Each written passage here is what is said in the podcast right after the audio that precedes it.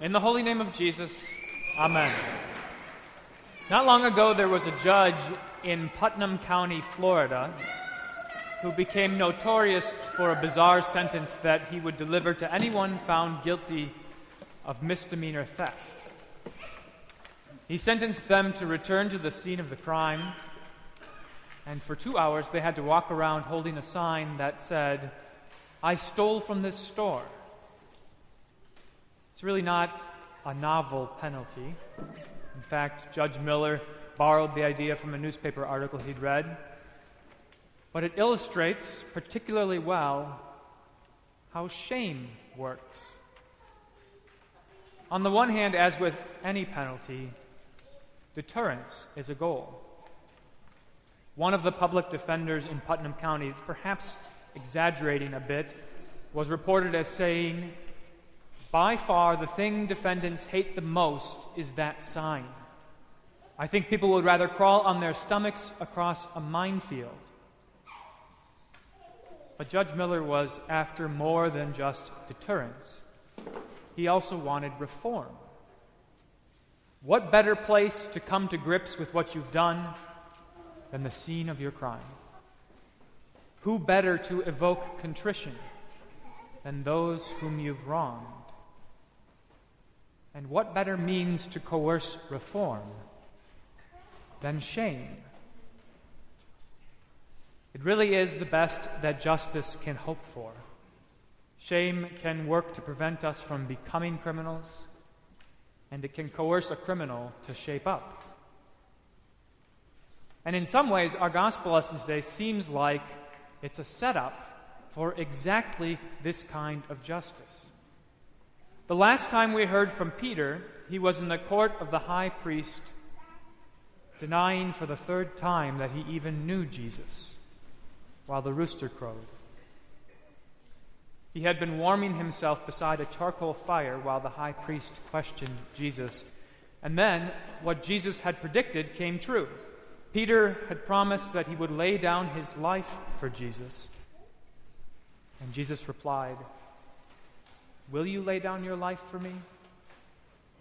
Truly, truly, I say to you, the rooster will not crow till you have denied me three times. There's no greater crime imaginable. And Peter was guilty. And then he went silent as his world began to fall apart.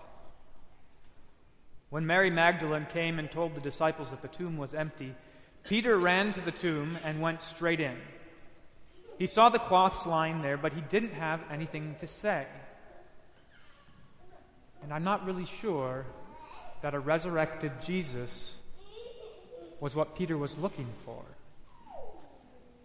A resurrected Jesus would bring Peter face to face with his shame. Last week, Jesus appeared to the disciples twice behind a locked door, but there's no mention of Peter's reaction. His world was still in shambles. And so today we find ourselves at the Sea of Tiberias, and Peter looks lost. I'm going fishing, he says.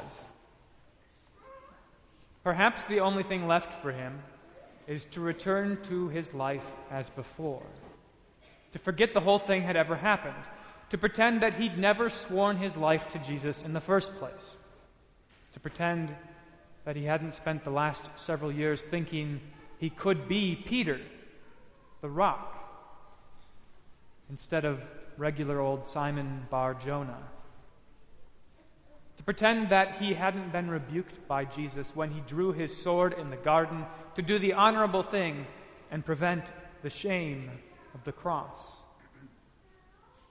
To pretend that he hadn't trembled with fear in the court of the high priest while he renounced Jesus to save his own skin. Perhaps the only thing left for him is to pretend like the whole thing never happened. I'm going fishing, he says. Perhaps he can avoid his shame. But then Jesus shows up, and the beloved disciple recognizes him. It's the Lord, he says. and now there's no avoiding it. Peter flings himself into the sea, not unlike his namesake, the prophet Jonah, who was flung into the sea when he tried to run away from God. Peter somehow manages the hundred yards to shore and finds himself face to face with everything that would make him most ashamed. Justice will be served. He's been returned to the scene of the crime. There's a charcoal fire, just like the night he disowned Jesus. And there's Jesus, whose long suffering devotion to Peter, Peter never deserved. And painfully echoing Peter's denial, there's the threefold question from Jesus Do you love me? Perhaps Peter would rather have crawled on his stomach across a minefield than return to the scene of his crime. But Jesus returns Peter face to face with his shame for different reasons than Judge Miller in Putnam County. Jesus has something better to offer than justice. Jesus offers mercy. But his mercy isn't of a kind that just waves a hand. It's of a kind that endured the cross in order to bring glory from shame. It's of a kind that tests and proves and refines and even causes grief in order to draw out love, in order to turn glory from shame. It's a mercy that brings us face to face with our shame, not to put us to shame, but in order that the mercy of Jesus might consume our shame. Peter himself tells us what this is like at the beginning of his first epistle. He says this According to his great mercy, God has caused us to be born again to a living hope through the resurrection of Jesus Christ from the dead.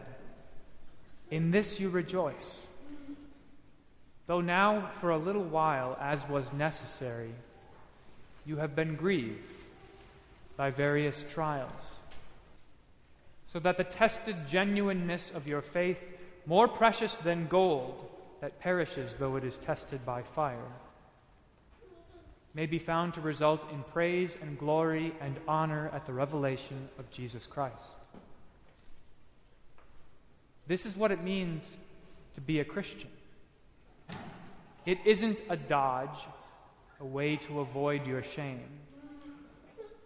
And it isn't justice, which at best can hold your feet over the fire. It's a life found on the cross, which, in its foolishness, has turned shame into glory. And this is why it's good to come to church, especially when you're ashamed. And this is why it's good to come to confession, especially for those sins that you'd rather crawl on your stomach across a minefield than remember. This is why you're forgiven. Because, like Peter, when Jesus brings you face to face with your shame, in him you see it nailed to the cross. He draws you out of the water he breaks bread and feeds you. And without a hint of coercion, he invites you to follow him. In the holy name of Jesus, Amen.